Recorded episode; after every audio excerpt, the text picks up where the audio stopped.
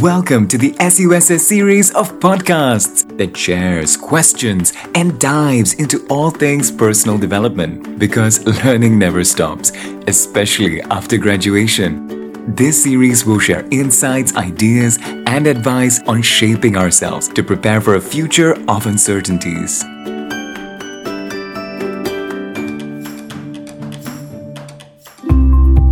I was excited to sit with Associate Professor Susan Xu Yun, Head of Translation and Interpretation at SUSS School of Humanities and Behavioral Sciences, and Lin Yo Yi, TV presenter, content curator, and media coach, to find out how communication could change the world for the better.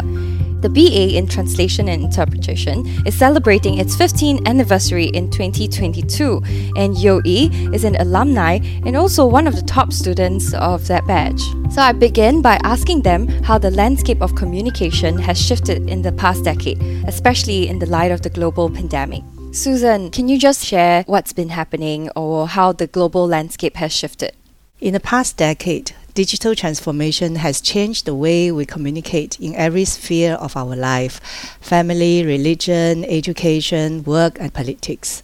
The global pandemic has accelerated such changes. Do you have any personal experiences that you want to share, Susan? Yes, of course. I remember my university days when I looked forward to receiving weekly letters from my parents. Later, in the 1990s, I could only afford one international call a week.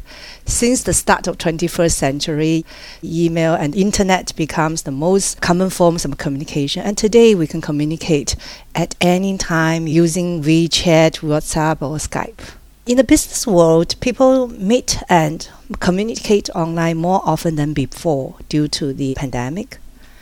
Having online meetings instead of meeting face to face make it very easy for us to communicate with someone who speaks a different language and lives in a foreign country.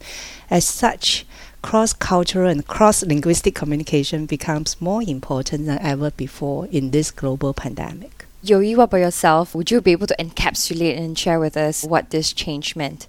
Yeah, like what Susan mentioned, weekly letters, overseas phone call. It's really fascinating when we think about all the changes that we have been through in the past decade. The iPhone came out in 2007.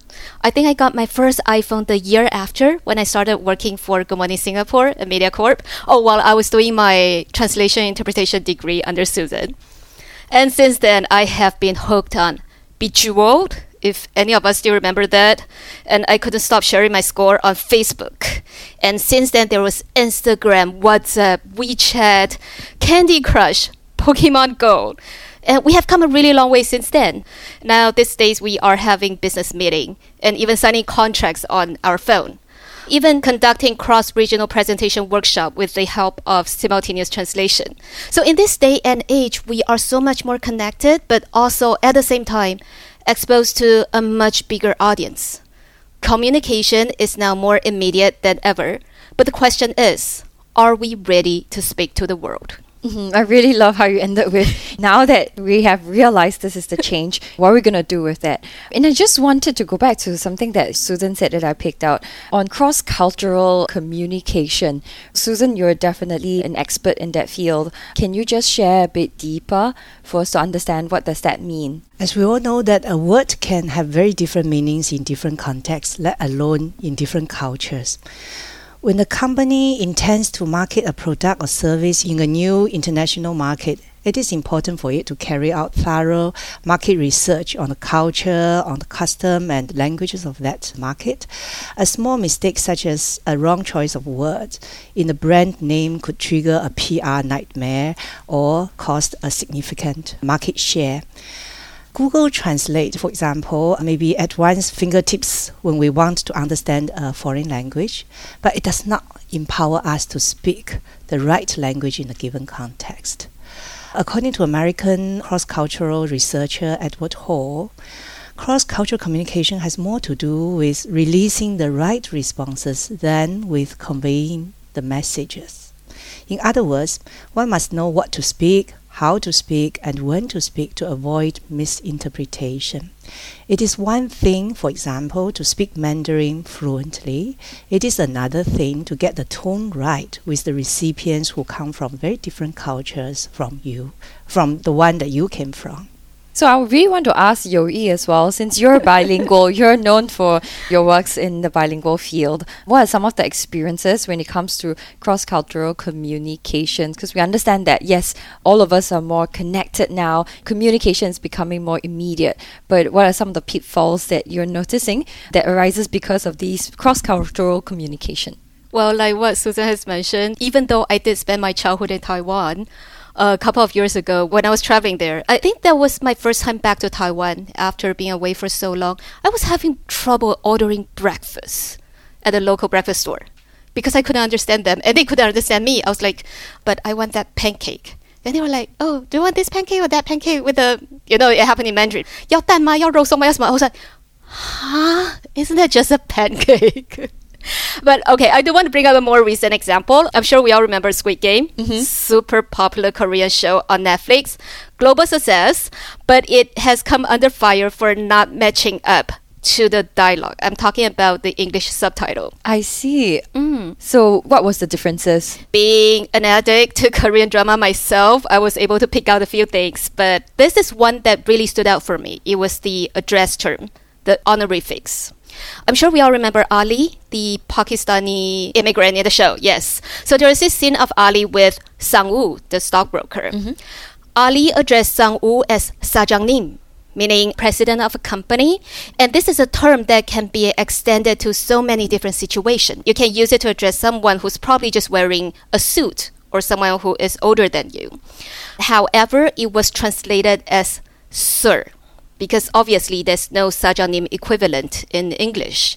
However, the word sir doesn't quite carry the same connotation as any Korean drama fan out there would mm-hmm. know.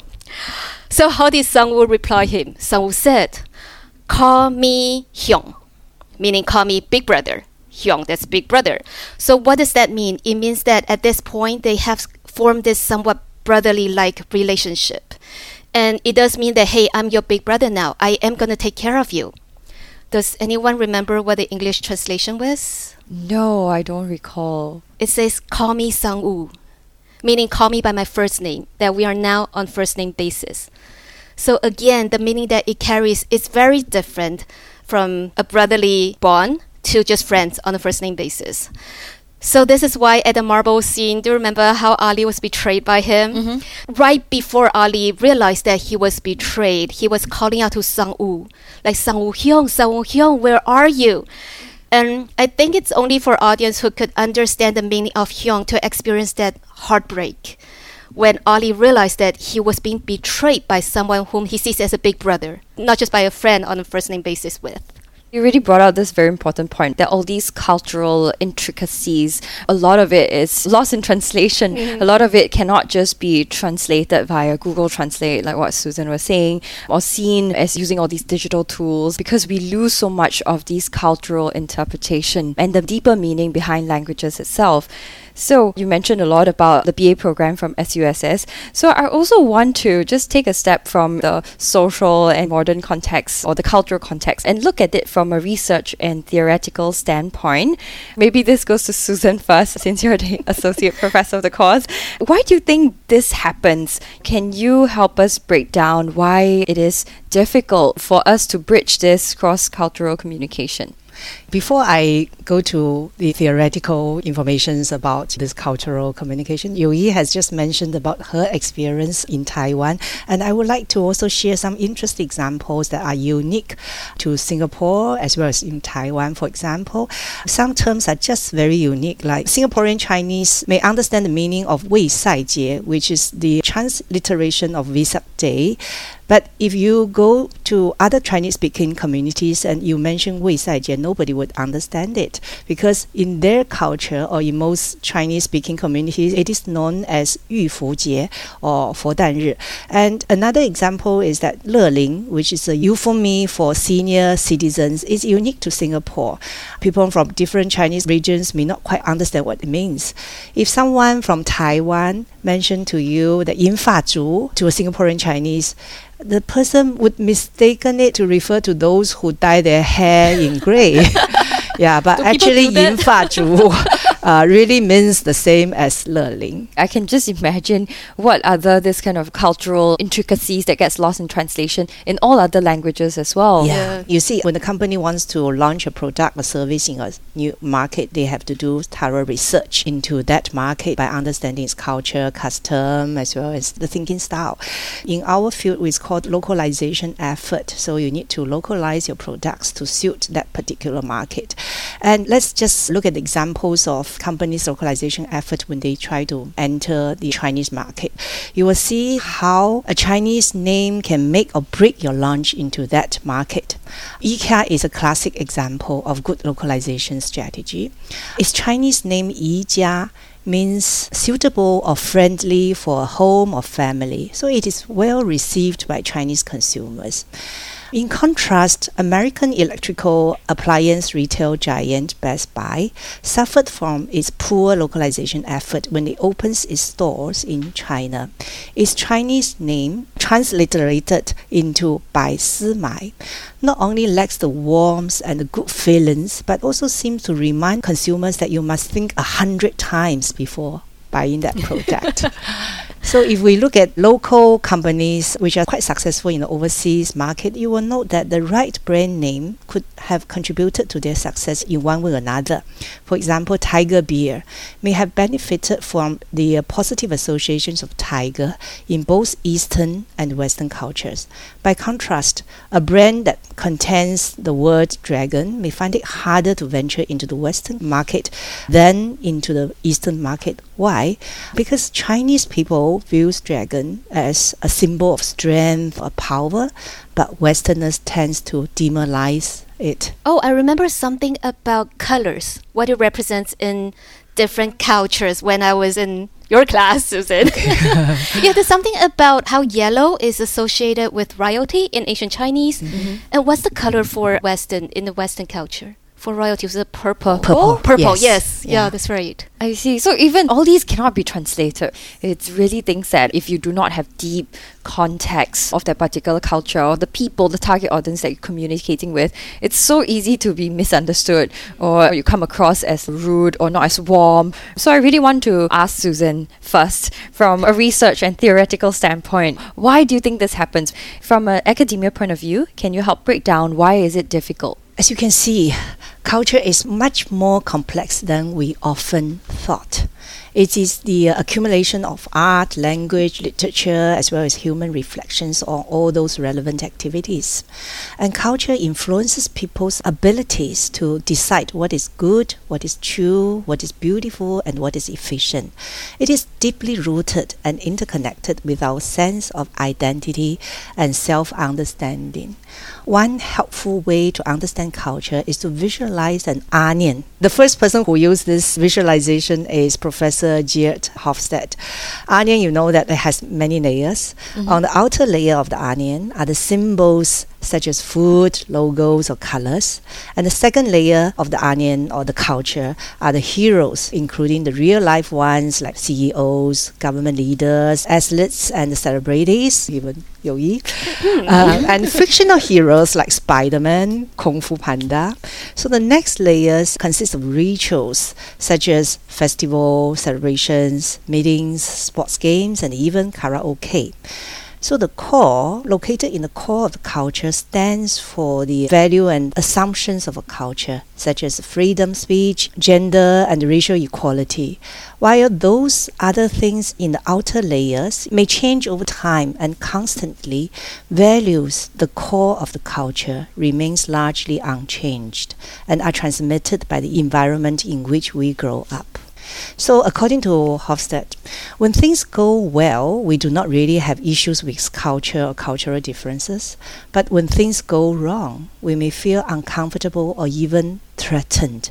And this is when we start to become judgmental. We have the tendency to go back to the basic, the value we acquire since young. And that's where conflicts arises and resentment harbored. Mm-hmm. You, what about yourself? You work with a lot of the audience as well in helping them bridge communications or sharpen the way they communicate. Mm. Can you break down why it is difficult in your own experiences and context? I think it's really interesting when we talk about not just the cultural differences, but even when we speak the same language, our body language itself can give out very different cues. And perhaps we can even call it energy to the people you're talking to. I've once spoken with someone who just gave a speech in India. So the speech happened in English. Everyone could understand perfectly, but he came back feeling really defeated because he couldn't understand why he didn't get the response he was expecting from the crowd. So I asked him what happened. And he was like, No, it just didn't feel right. He couldn't quite explain why, but only until we had everything broken down and analyzed the entire situation when we realized that it was because even though they could communicate perfectly in English, the body language was different in India, they have a very specific set of body language that can be unfamiliar to foreigners, such as this gentleman I spoke with. So he thought the speech wasn't well received, when in fact it was only because he couldn't understand the nonverbal cue he was getting back from the audience. I see. Susan, what's your take on this, especially when we are communicating the same language but with people that is from different culture? As we just shared, cultures are very complex phenomena of the human history. In fact, there are many ways of looking at culture. One way is to compare it to a scale of high and low context. As we mentioned, context is very important. According to Edward Hall, in a high context culture, communication is carried by implicit message in which meaning is not encoded into words but supplied by non-verbal cues in a context. So in a cross-cultural communication in a high context culture, the person himself is the communication. It takes long for you to get to know the person so that you can build the relationship in order to communicate well. Whereas in the low context culture, communication is carried by explicit, verbally expressed messages. So the aim of the low context culture is to really give and receive information so as to build the backgrounds as well as the trust. So if you want to communicate with someone from the high context culture, it is very important for you to build the relationship first. And those typical high context culture include India, Japanese, Arabs, and Chinese. And for low context culture, typical countries are Americans, Germans, Scandinavians, and other Northern Europeans. We must remember to share detailed information, give systematic answers in order to kind of build that trust. There's another way to look at East and West differences is to compare the sociological structure of that society.